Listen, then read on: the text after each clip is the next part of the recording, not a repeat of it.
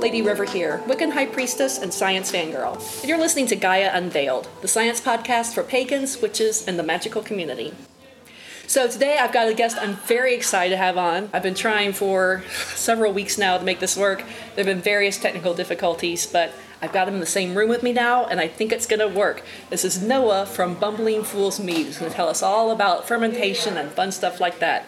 How you doing? We're doing really well. Thanks for having us. Cool, cool. Yeah, it is my pleasure, truly. I've drunk his mead, his and Scott's mead. It is fantastic. First of all, just to say, I'm not, he's not paying me to say this. It is great stuff. The tasting room in Northeast Minneapolis is very cozy. It's like your mom's basement. Um, I highly recommend it. So that's why I've got someone who knows what he's doing here to talk about fermentation. Now, I've talked about the Krebs cycle a little bit previously on the podcast. I want to say it's episode five, The Tiniest Circle. The Krebs cycle is the way that cells take sugars and oxygen and break it down into energy and carbon dioxide. Before the Krebs cycle happens, there's a process called glycolysis, which breaks sugar down into glucose specifically, usually down into two atoms of pyruvate acid. And that's what actually goes through the chemical processes after that. Fermentation is what happens instead of the Krebs cycle after glycolysis. Did I get that right? Yes, actually, fermentation is the conversion of the fuel in, when it's lacking the presence of, of oxygen. So when you set up your meadery to start, oh, when you're when you're developing a new recipe, what are your concerns for the fermentation process that you have to address when you're making a, a potential recipe? So largely it's um, considering what is going to be our primary source of fuel for the fermentation, which when we're doing mead is honey. Uh, we do occasionally experiment with other sugars, maple sugar, uh, maple syrup being one of the, the big ones because it has such a unique, ta- unique taste left over. Yum. Um, but because fermentation takes place uh, in an anaerobic environment, um, you the yeast behave interestingly. Um, during the first few days of fermentation, they want lots of oxygen because they use that to further their reproduction and spread throughout the, the, uh, the solution. Um, but then after about the second day, you really want to deprive it of as much oxygen as possible, which they help with by all the off-gassing of the CO2. It makes that nice sort of CO2 blanket on top of... Um, like the fluid, the liquid? Yeah. Um, but yeah, essentially after that first, in those initial two days, um, you really take great steps at every step of the process to keep as, as much oxygen away from it as possible. Wow, super cool. So you talked about looking at you use you choose your sugars carefully. How do you know how much alcohol you're going to get out of a given batch of mead? So there's uh, some math involved, um, and we operate under the general assumption that honey is uh, its moisture rating, I guess, is about 22%. Uh, about 78% sugar, 22% water. Um, and we actually do have a uh, refractometer to test it. If uh, occasionally a beekeeper will kind of give us a heads up, say, "Hey, this this batch is a little lean, or this batch is a little a little thicker than normal." But ultimately, yeah, it's a lot of math. Um, we we use our uh, a different refractometer and uh, hydrometers to track the process or to track the specific gravity of the solution as it's going through the fermentation process. But mostly that is to verify what the math has told us ahead of time. Very cool. So, so tell us what specific gravity is. I've done a little bit of me brewing. I know it is, but everyone listening might not. It is. You can kind of think of it as analogous to density sort of, but I'm going to say that, and then people that know better are going to shake their heads. at me. Um, it is a way of measuring how much uh, residual sugar is is in the the solution. Um, essentially, water at room temperature reads about a one. Um, when we start our process, for the most part, if we're shooting for about a nine percent alcohol rating, um, we're going to essentially we're going to add enough honey into the water mixture uh, to reach about 1.066 specific gravity. Um, and then as it goes through, well, once the, the yeast have finished their job and chewed, chewed through all the sugars, um, it'll actually read around 0.996 because the alcohol is lighter than Oh, water. very cool. And that very also cool. kind of tells us, like, okay, now all of the sugar has been stripped. It is what we would call bone dry. Cool fact. Um, so, what are some things that you would? Well, before I go on to that, um, you talked about alcohol fermentation. I know, especially for cider makers, there's a lactic acid fermentation that they're concerned with. Do you mess with that with your meat at all? Not, no, That- not yet. not at the moment. um, the uh, possibility exists. Uh, lactose is interesting. Um, most of the time, so lactose itself, the sugars that are frequently found in milk, um, are what we call non-fermentable because our yeast that we use can't break it down and, and convert it, um, which can be handy because it can leave a residual sweetness. Also, lactose has a really interesting uh, sort of creamy mouthfeel, but um, depending on what you're starting with, you might want to ferment those, ferment that uh, that lactic. You might want to ferment that lactose, uh, in which case you would have to find a way, you know, usually by introducing an enzyme that would then break that lactose down into a, a fermentable sugar. Yeah, I've heard like in cider making, sometimes they want that lactic acid fermentation because the, the apple juice is very tart. So they want that sugar, that residual sugar. Um, because my understanding is if you have a little bit of sugar left over when you're fermenting, you have to, you have to do a lot of math to make sure that that sugar is, that the yeast are done fermenting Right. entirely. So you, you don't want that sweetness that's then going to continue to ferment slowly and blow your bottles up. Right. Lactic acid is unlikely to do that. Bottle bombs are fun, yes. Yeah. yes. Why don't you talk a little bit about um, how the yeasts determine? What, let's say there's a ton of sugar in the in the solution. How do the yeasts decide when they're done? Okay, it's kind of gross, but um, essentially, so most brewing yeasts uh, will come with a listed alcohol tolerance, um, usually somewhere between 10 and 18 percent, depending on what kind you're using. Um, and what that alcohol tolerance means is that it will it'll chew through all of the sugar that you give it until the alcohol reaches that level or higher, and then essentially they'll they will die off because they are stewing in their own waste.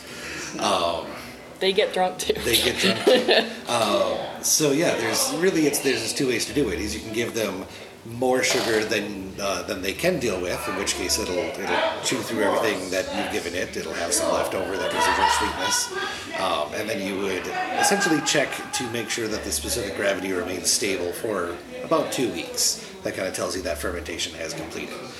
The other way, the way that we uh, tend to operate, is we give it, we, we shoot for a target alcohol value lower than their uh, than their alcohol ratings. That we know they will go through everything in there. It'll hit that nice, comfy 0.996, which tells you it's done. They're done. Yeah. Um, and then at that point, we let it sit for a time, let all of the solids, let the yeast fall out of solution.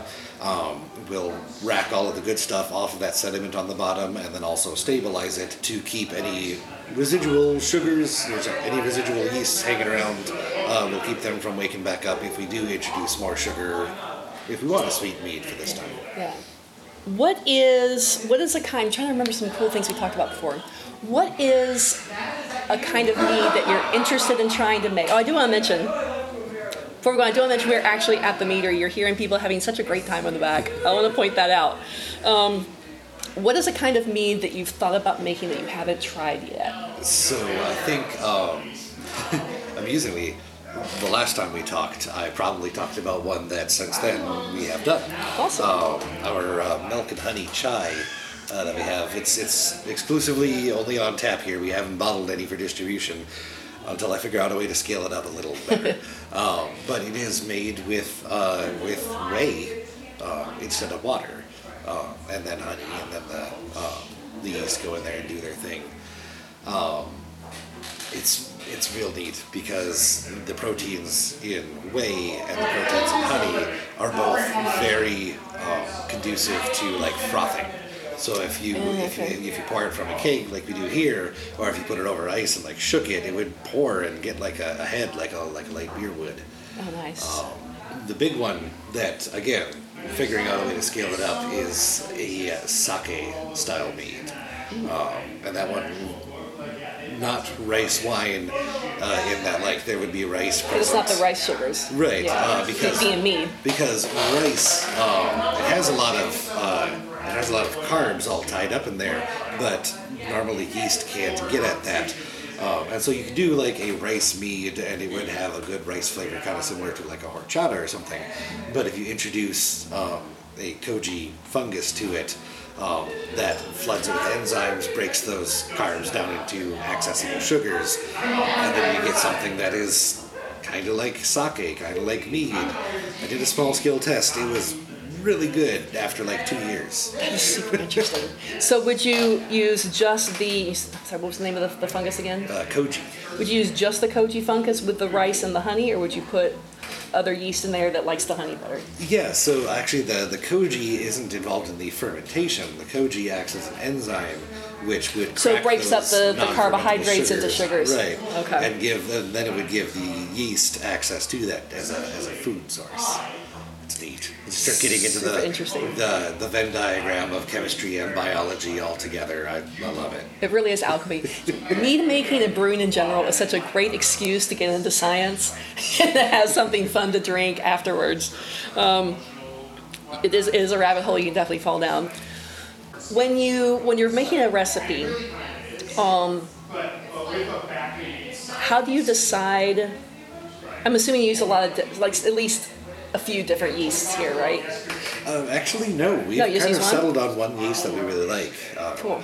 It's uh, it is a yeast that has a decently high alcohol tolerance, um, but it also it is it's a champagne yeast, Oh, okay. which is, makes it versatile and well equipped to deal with um, with the the nitrogen low environment of honey, with uh, the various fruit additives that we might use. Uh, we've experimented with other ones here and there, but ultimately we just keep coming back uh, to this champagne yeast that we really like. Yeah. I mean, it seems like it's a variable too to remove if you're developing new recipes all the time. You know what that yeast is going to do. Yeah, and you know, for for there are reasons why we might go with ones with like a, a higher alcohol tolerance or one that is more of a like a red wine yeast. If we were going to do something um, like a mead that has uh, wine grapes in it and all of that, uh, it's called a pyment. And in that case, we might use a different kind of yeast that is specific for like red wines. Makes sense. We'd probably do a side by side. Oh, that would be very cool. cool. One thing I'd be interested in seeing, and this is going to be like however long down the road you're here. I know the that bakeries will have uh, sort of a native yeast in the environment after cooking for so long, like the Sally Lunn's in the bakery in England. You could make the recipe somewhere else, but you're not going to have their native yeast that over the centuries has built up in that kitchen. I'd be really interested in seeing what kind of native yeast you get going here. That's uh, kind of something that I think Scott would be real into. Um, the idea of doing a uh, an open fermentation kind of, you know, kind of thing, where instead of pitching our actual yeast, just kind of do it with the open air and yeah, let the wild yeast in here take over and uh, do a do a few small batches and see how that goes. Yeah, that'd be really interesting. Or you could do sourdough, just like the leave it open Yeah. to the air method, and see what that what happens there. So I can't remember when we talked. I remember we talked somewhat about like deities of alcohol and brewing and stuff. I can't remember if you were into that or not, or I can't remember. We totally, totally don't have to bring up a pagan aspect at all. They'll, the pagans will work it out for themselves. how the how why mead is something that we that we treasure those of us who do drink alcohol. Well, it's funny because you know, so people very frequently associate mead with Viking culture, Yeah. um, and they don't have any specific claim to it. It's just it exists fairly prominently in their myths, and a lot of their myths are also just kind of a little more mainstream than what else is out there. But um, every culture in the world that had honey made mead. Um, firm believer that it is one of the earliest intentionally created alcohols because it's so easy to do on accident. Yeah, that's a good point. And so, you know, naturally you go very far back and you start introducing deities to that, whether it's, you know, the, uh, I just, I just looked this up for something else, um, the goat on top of Valhalla that dispenses mead, Oh, fuck me, I'm in a brain fart now too. right? Right. But uh, yeah, again, the, wherever you go in the world, it's just it's it, it exists. It's called something different here or there. Um, you know, the the Vikings is Bjod in the Mediterranean. The, the Greeks called it uh, Mel. Uh, Africa is called it Kilika, which is a thing that we are interested in playing with uh, if we come at that from the right angle. Um, Yeah, people tend to deify the things that they like, yeah. you know, or the things that they're afraid of, you know, one way or the other. Yeah, it's funny. We're actually uh, this will probably already have happened by the time this is on your podcast. But uh, next week we're going up to a uh, a Viking retreat to do a little mead making demo, Oh, nice. and that'll be a lot of fun because they're doing all kinds of other uh, Nordic cultural things, and uh, we're really looking forward to that. Yeah, that'll be really interesting. I'd personally be interested in hearing about your thoughts about that when we you have an back. hour or two, but it's you know it's, you, you get me talking and we just ramble. And it's also when Scott's there, we go back and forth. Yeah, no, the rambling is great. Um, tell me something about fermentation specifically, or your process that I would not think to ask. when we explain our process to people, they're frequently surprised by how easy it is.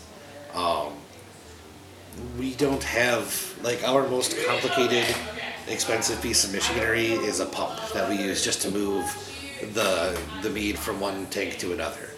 There's no need to to cook anything. You know, you have these gigantic uh, brewing vats that they use with like intense temperature controls and, and double jacketed tanks and all that, and it's not a thing that we really need to use doing this. That's You know, mead at its core, it's it's honey and water and yeast, and that's it. And obviously, there's a lot of room to take that and run with it, but Right. it is. That's that's why I say that it's so easy to do on accident because it is very simple. Mm-hmm. It's just a matter of doing it, you know, scaling it up and Yeah, knowing what to do with it and when. And and how to play with it when you want to. what's in that? What the uh, the carboy thing over there, the big mm, square the, thing? big, the big one. Huh, I'll ask Scott later. Experiments going Yeah, everywhere. those- that's that's kind of actually very par for the course for us. We, we chose a good name. Um, yeah, yeah, yeah. But you know, sometimes the simplest things have the have the most magic in them. Mm-hmm. You know, like making meat and making bread and making wine They're so intimately connected. It really is similar processes, but when you start with the different ingredients, you re- really can get a, such an amazing variety of, of products out of it. Well, and it's it is intensely satisfying even now, even this many years in. And how many years is that? Uh, we've so we've been doing it as a hobby for about eight years. Um, intensely satisfying. Still, just watching the bubbles. Like when Scott and I first started doing this together, we were shooting little little Facebook videos of like the one that he had at his house and the one that I had at my house. Were like, look at the bubbles. It's alive. it really is. It really is fun watching. It's it's like sea monkeys you can't see. Oh yeah. Yeah, and it's really like it's really cool watching how it how it'll change over time. Mm-hmm. You know, I made a I made a, a pumpkin mead once, and it started off this beautiful orange color, and it stayed that way for several weeks, and then it, It all fell out, and it was out. totally clear. I but it was interesting seeing that process. Multiple experiences with that. I'm doing a carrot mead over there right Hmm. now, just to see if I can do it. Don't know what I'm going to do with it, but it's. uh, but yeah, bright orange, and now it's just kind of mead colored. It's still, I mean, it's yeah, I mean, it's like an orangey uh, mead. I've seen more yellow mead than that. Uh, a lot of that is like husk. yeah. Anyway, um, and the color isn't necessarily where the flavor is anyway. So, yeah. And we did a watermelon mead at one point that uh, we definitely added some hibiscus to just for color because we figured it ought to be at least a little pink. Yeah. What was the thing you said Scott often often Oh, Scott is definitely the. Um, he talks about uh, breeding our own yeast from right. time to time, Yes. or uh, other weird stuff. We both are incredibly weird, and it works together very well. well, if you don't if I don't if you don't come back when Scott's done, thank you so much for coming Yeah. and talking to me. It's been really interesting. I really think that people are going to get a lot out of it. And thanks for coming down here and Sure. seeing the place. Yeah, it's awesome. All right.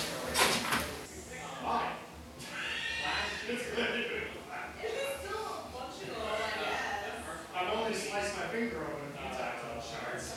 Noah has convinced Scott to come in and talk with us. Hello.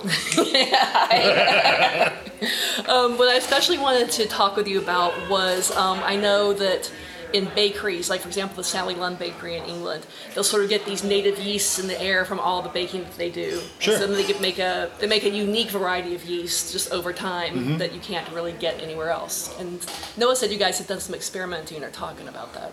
We've definitely done some talking about that, uh, playing around with some things we want to do. Um, oh man, we were just talking about doing a corn yeast actually, because there's this classic mead. Uh, I mean, the the the history of it is actually like they would take the corn kernels and chew them and then spit them into the. And we're not going to do. So you get that end that's that, enzymes breaking down the but- starches. Yeah, Yeah. yeah, but um, but the, you get the yeast bacteria from the corn itself, and that's something that we're kind of interested in because that's Let's apparently we can skip back a bit. Yeah, just- the corn apparently has like a really interesting yeast that was classically used for some meads and whatnot, um, and so we're interested in playing around with that. Um, doing stuff in this building, like doing things just natively in here, I'd be a little interested in that just because there's like seven different caterers and all sorts of different food folks and stuff like that, and that would be probably all over the place. All but kinds of crazy stuff. yeah, yeah, yeah. Yeah, because I know like you can make sourdough just by leaving a cup of Oh, yeah, I've solution done out in that, the yeah. oven. It'd be interesting to take like samples around the building. know, Yeah. see what kind of different stuff you get. you know.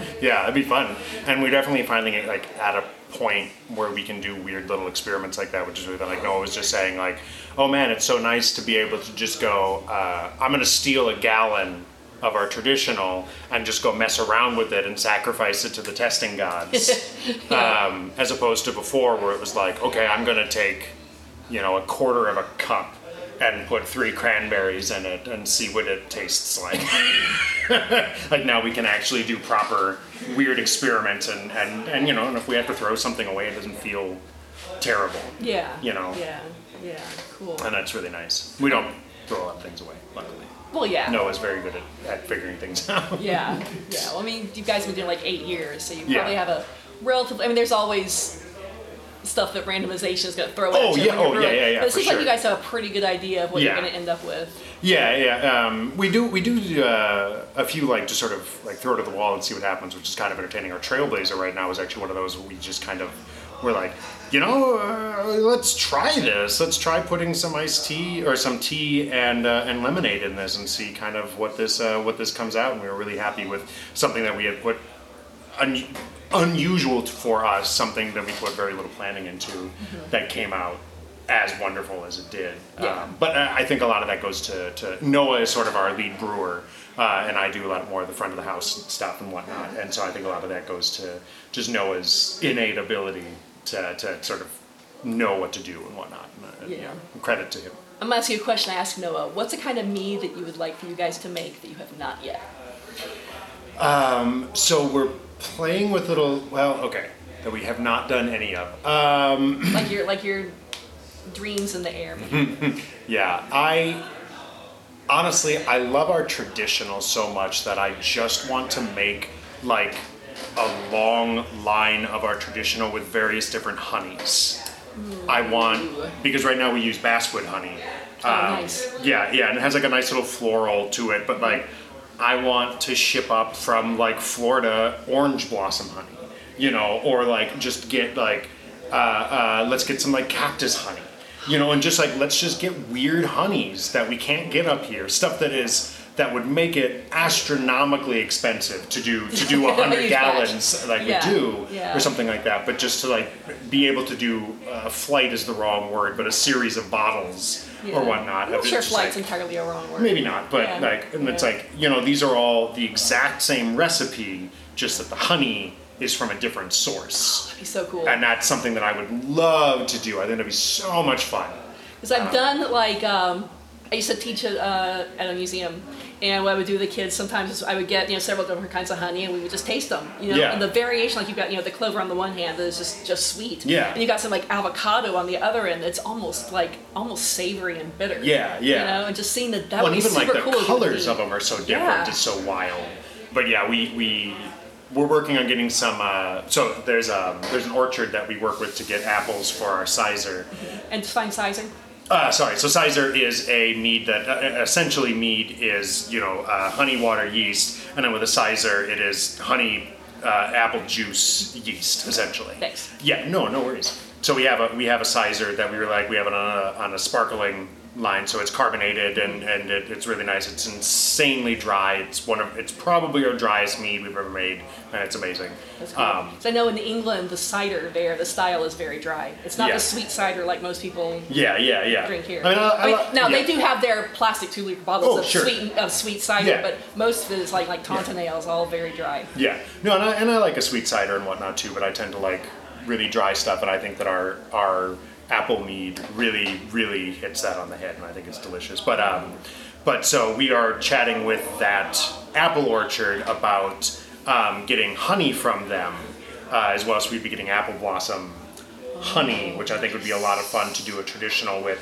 So it would just have that like slight floral appley taste to it that I think could be really interesting Yeah. and really fun. It'd also be fun to do apple blossom honey with the juice from the same apples. Yeah, right. pretty cool. Like that'd be a lot of Just fun. like to just do. ideologically, it'd be cool. I don't know if it'd make a difference flavor wise. Hi Noah. The, the, the chai with the cranberry spice in there. Oh, you have you handing it to me? Yeah, so I was. no, no, Uh, no, I was totally gonna take it. I mean, you can have. Noah some if passed like. mead right in front of my face, and I'm like, really? You Oh, wow. mind sharing, yeah, have some. Oh my That's god. very- We, good. we're constantly doing this at work. It's So one thing that that that, Oh, that man. Noah and I have talked about several times with mead is that. Well, one, one of the hardships about doing mead is that a lot of people either A, don't know what mead is, Mm-hmm. or B, have tried mead once, and that is ingrained in their head as to what mead is. Or they tried crappy mead. They tried Chaucer's yeah. mead and decided that's what mead is. Exactly. They want to try it again. Whereas like people know with beer, like okay, there's there's there's so many different kinds of beer. I've had a beer, I hate it, uh, but like this other, but like I'm gonna try this other beer because it might be better, right? And then, and people have that same sort of mindset with wine and things Yeah. like that, right? And so we have that that we're sort of fighting against. But one nice thing about people not knowing anything about mead is that no one has told us that we can't Right. on anything. Yeah, No one has yeah, told yeah. us that we can't mix two meads. Like if you if you walked into a winery and you were like, "Hey, I would like to try half Chardonnay and ha- half," you know, like they would. I mean, I mean, yeah, you can get the like the red mixes and whatnot, but if you were to try to mix a red and a white, they'd they'd kick you out. Yeah. You know, and it's like, nah, like why not? Why the heck not? Half of our like weird mixes that we have here are customers being like, "What does the this and the that taste like?" And like we have a bunch of mixes now that we regularly sell. We have one that's called the Phoenix, which is the featherweight and the Trailblazer mixed, and it's very, very good. I think it's better than either of them, either of their mixes. And I So the featherweight is hibiscus and ginger, Thank you. right? So, yeah, the and then the featherweight- trailblazer is the tea Arnie and lemon. Palmer. Yep. Yeah. Yeah. Yeah. But then mixed, it has this. I it, could totally it- see that working. Yeah, it, it's delicious. But then, like Noah just brought back the milk and honey chai with our uh, new cranberry spice, and that was really good. And we have one. When you asked me before about what kind of meat I would like to make, one that we're sort of playing with a little bit is cascara. Mm-hmm. Um, and I don't know if you're familiar or your listeners are familiar, but cascara is the cherry around a coffee bean. Yeah. And so Cafe Imports, which is the folks who uh, import most of the beans and whatnot for all the roasters and coffee shops Mm-hmm. around the Twin, for most of the ones around the Twin Cities here, um, they gave us a whole bunch of Costa Rican and Brazil cascara. Wow. Yeah, they gave us like Wow. a couple hundred dollars worth, and it was like, here, dick around with it. And we're like, what? Um, and it's amazing. It is so much fun. It makes an amazing mead, and Because there's sugars in that, right? yeah, there's sugars in it. There's a sweetness to it. There's and and it's so cool. Like it is so silly that this should blow my mind the way it does. Especially like I come from a coffee background. I used to work in the coffee roasting industry, tasting coffee and all that.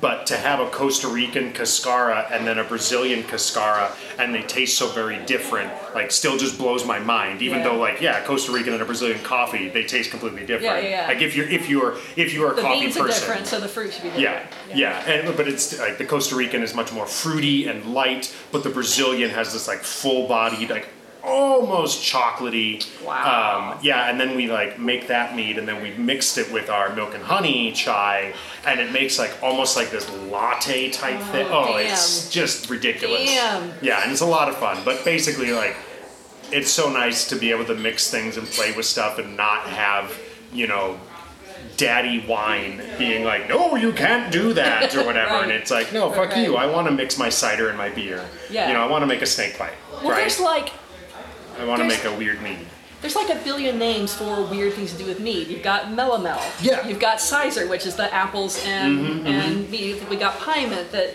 Yeah. um, Noah mentioned earlier. There's metheglin, which is herbs and mead. I mean, Yep. there's morat, which is mulberries and mead. I mean, you can make Yeah. if you Well, our milk and honey chai is called uh, blah, or, or sorry, what? Uh, uh, blah.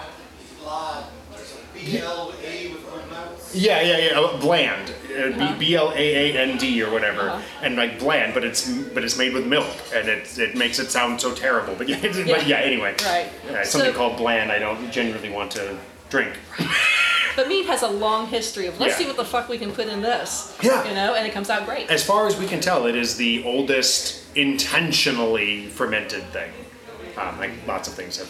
Well, yeah, I- I mean, a lot. I don't know if I've heard people argue for beer, but my understanding is, and you may know more about this than me. My understanding is that the first beers were actually made from like little, like almost like biscotti, like little, little hard cooked bread things. Oh, cool. And they would um, like mush those up and soak them and then make beer. But that means agriculture. Honey doesn't require agriculture. Yeah, you it's just, find that It's stuff. foraging. Yeah. Yeah, yeah. Yeah. So I could totally imagine that being first. Yeah. Uh, I mean, if nothing else, it was so widespread across the world, and it's fascinating all the different cultures, even today, that have their their own fermented honey wine type thing. Uh, um, uh, every, uh, so many places around Africa have all different kinds of Oh. ways of doing it, and it's just it's fascinating. But like, yeah, there's just so many different types of honeyed drink, uh, uh, alcoholic or not, Mm-hmm. Yep. which is just fascinating. And then because we like it and because the process is so magical, you know, people, the uh, religious traditions grow up around that. Okay, then by extension, the honey and the bees, religious traditions grow up around honeys and bees. Yeah. And it just it just goes from there. It's like the cultural importance that started with mead making is really Yeah. undervalued, I think, a lot of. Oh, I, I, so we have a we have a board out front where we're like, hey, throw in um, throw throw up uh, uh, uh, mead ideas, right? And like someone tongue in cheek put down kiwi and onion, you know, and like that's not something we're gonna mess with. But someone else wrote down ambrosia. And that really got me like weirdly thinking because like ambrosia isn't necessarily a flavor; it's like a name for a drink that the gods would have. But like as far as I can find, and you know, I'm not a scholar on these things. I just really enjoy various myths. Nowhere does it say what ambrosia is specifically, except that some of the same myths also talk about milk and honey being their sort of Interesting. thing. And so like part of me is like, you throwing that thing up on our like suggest a flavor board, that's what we're already doing. That is Yeah. mead. Yeah, Ambrosia yeah. is a mead type thing. Yeah, but yeah. Yeah. Just I you could easily call it that as anything else. Yeah, yeah. See, my brain went to ambrosia salad. Oh, fair. The marshmallow, coconut, Yeah, mandarin yeah. orange mead. yeah. That'd be a challenge. Probably. Uh, Right after the kiwi and onion. Yeah, Noah's got some. Uh, Noah's actually he's been challenged to figure out a marshmallow mead, uh, and so he's been he's been toying with uh, various ways of, of, of, of incorporating that kind of flavor thing without obviously going with marshmallows. Right, right. Yeah. yeah. Well, have you guys um, thought about like the the originally marshmallows came from like the marshmallow plant root? Yeah, I, I'm sure that's probably Yeah, what he's thinking yeah. about. I'm just kind of like, all right, no, you go for it. You do Yeah. your thing. I'm, I'm letting him have that one. Yeah. Which I think Uh, was for the thickening, whereas now we use gelatin. Yeah, So I'm not sure of the flavor thing, but yeah. Yeah. Interesting. Yeah, we have we've been challenged to a couple weird things. We were challenged to watermelon mead, um, which I think we did a pretty decent job of. I don't think we're gonna make it in any way, shape, or form commercially because it was just a pain in the ass. But uh, but sorry, I don't know. But yeah, and then someone else. Well, someone put on our board human flesh, and I have some Halloween joke ideas on what to do for a. I want to make a vegetarian human flesh mead. Awesome. awesome. So, what's the thing about? I I know people tend to ask you the same questions about fermentation, your process, Oh, your you're process stuff. What is uh, what's a question that you wish people would ask more often? Honestly, uh, people ask a lot of great questions, and even if it's the same question, I I, I never mind answering anything. Like I don't know, whenever uh, I, I I- immediately took that as like, what do you hate hearing the most? No, you know, no, and I know that that's like not what, what you, you what would you like to have a chance to talk Yeah, about yeah, more yeah. that you don't get to talk about Um, very often? I tend to I tend to blather on for ages about all of the the legalities about it because like it's just it's so especially in Minnesota. I mean, I'm sure there are other states that have it worse and whatnot, but Minnesota is so weird and there's so many conflicting laws and things like anytime that we contact someone at the state level or the federal level, they don't know what the hell to do with us. like we're not beer, Well, we're not yeah, wine. this weird gray area. They don't know where we are, Yeah. you know, and and so we get uh, and we fall under wine, um, and so we, we we do a lot of those things. But there's a lot of areas in that that we don't. We don't. It doesn't make any sense for us to be in because like we don't have vineyards. Right. You know, we don't have a. We, you know, we don't do that, and so there's a lot of stuff in there that just gets messy. And I love just talking about how weird that whole system is. And then, like in the in the state of Minnesota, wine is the only one of the three. There's the three. There's beer, there's distilled liquor, and then there's wine. And wine is the only one that can't self-distribute. Um, huh. Beer, Surly pushed them forward real hard, right? they Oh, lobbied okay. real hard to be able to self-distribute, and then uh, distilleries sort of became a big thing, and so like there are distillers unions and whatnot, and they all banded together. Um, and then after that, Mm-hmm. The wine wine industry is not huge in Minnesota. the wine industry is, some, not huge. it's Not, huge. is not huge, but they did try in like 2014 or something like that, and they got beaten back. And I this is this We're getting visceral now. well, this is struggling for me because I'm a big union boy, um, and they were the wine industry was beaten back by the Teamsters union Oh. because like they they're the ones who deliver. They wanted to be able to ship. They yeah, wanted they to self-distribute. They exactly, wanted to do it. Exactly, and I can't be mad at the Teamsters, you know, because it's them, the but yeah, Teamsters. They, like my, my wife is a teacher, teacher union, and like they they showed up for her, and it's just like, God dang it. Yeah. yeah. But uh, you know, and so like that's the kind of shit that I like talking about um, because that's what I've been doing for the last two and a half years. That's what I've been doing. Um, I, I don't brew a ton anymore. Uh, I, I, I get to brew. I'm starting to be able to brew a little bit more. Well, Noah said you had an experiment going over here. Um, yeah, I've been doing the, the Cascara. The Cascara Oh, that's what is, that is over is, my is my baby. Okay. Um, and so that's a lot of fun um, playing with that. And I'll be I'm because like when I was telling you about the Cascara before, I actually just brewed it as a tea. I just took our traditional and steeped it for 24 hours with the Cascara as like a tea. Uh, and I want to make a proper mead, like I actually brew with the Cascara. Right, Um, and so that'll be that'll be fun and interesting. But Yeah. That's Yeah. super interesting. Well, let me see how long we got. We have gone 43 minutes, not counting the time when Noah was going to get you. Oh, yeah. So I to take up too much more of your time, and No, I've got to take off and do stuff. Thank you so much, Scott. It was really Oh, glad. thank you for I'm really glad in. this time I was able to get both you guys. Yeah, yeah, it's it's very. I'm, I'm glad to be have been on it. You know, it's I obviously I trust Noah and and, and Yeah, I love everything. it's not that, yeah. You know, but But like two I'm- different points of view. Well, yeah. you know, I mean, I obviously like being on camera and whatnot, or microphone. Uh, yeah. So, Yeah. Yeah. Well, uh, thank you so much. Thank you for stopping in. I hope other folks uh, stop in. Yeah, it's it's, Um, uh, it's Bumbling Fool's Mead. Again, it's in Northeast Minneapolis on Hennepin Avenue. Let us know that you heard about it. You know, through. Yeah, that, would, that wouldn't hurt. Yeah, and uh, and um, yeah, let us know that you heard about it through through Diana. Sorry, I just like my whole everything just blanked there for a hot Di- second. Gaia Unveiled. Diana, yeah. Yeah, my uh, my whole everything You know is me, just dude. dying. Pressure, pressure. oh, I know, right? Um, and and yeah, we'll give you we'll give you something. We always like when we have people here. We always like giving them some of the weird stuff that we're playing with, and you know, it's like no, no charge. Tell us what you think. Yeah, there's be, stuff be guinea pigs for. there is stuff you can get here that they don't ship out, so it's a really nice Yeah. opportunity to try some experiments. And I haven't had anything bad here yet. I've had some stuff where it's like, oh, that's cool, that's mean, but Yeah. nothing that was. All of our stuff is going to be super or- dry. So if you if Yeah. you've got a sweet tooth on you, you know, I mean, please come in and I and I'll try to convert you. But lots of flavor, and that's the yeah. challenge I think with with with honey and you know other kinds of fermenting. You you once the all the sugar's gone, you've got that's your flavor. Yeah. So you have to make sure you've got other flavors is- in there with the honey or with the. It is so much fun That's to taste what honey tastes like without sugar.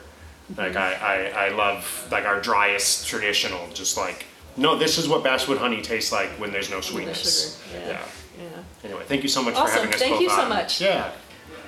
So you've been listening to Gaia Unveiled, and I really appreciate you guys spending all this time today with me and Noah and Scott. Thanks especially to Patreon senior researcher Fairy Andrew and co-producer Teresa the Harpy.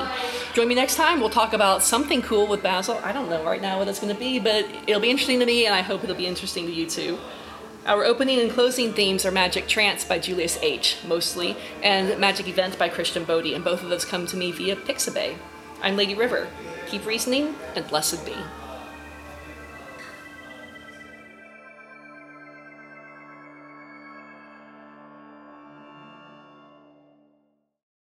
Hey again, real quick thing. If you liked this podcast, dropping a review in your podcast app is a great way to support the show and makes you 16% cooler than you already are. Or you can come geek out with us on the Gaia Unveiled Facebook page or support the show at patreon.com slash Gaia underscore unveiled. If you can spare a few bucks a month, you get some nifty rewards, and I get a personal connection with you that helps me make the show even better. You can also find me on Twitter at LadyRiver8 or email me at GaiaUnveiled at gmail.com. You can find the show wherever you like to listen to podcasts, and even on YouTube with transcripts. See you soon, and thanks.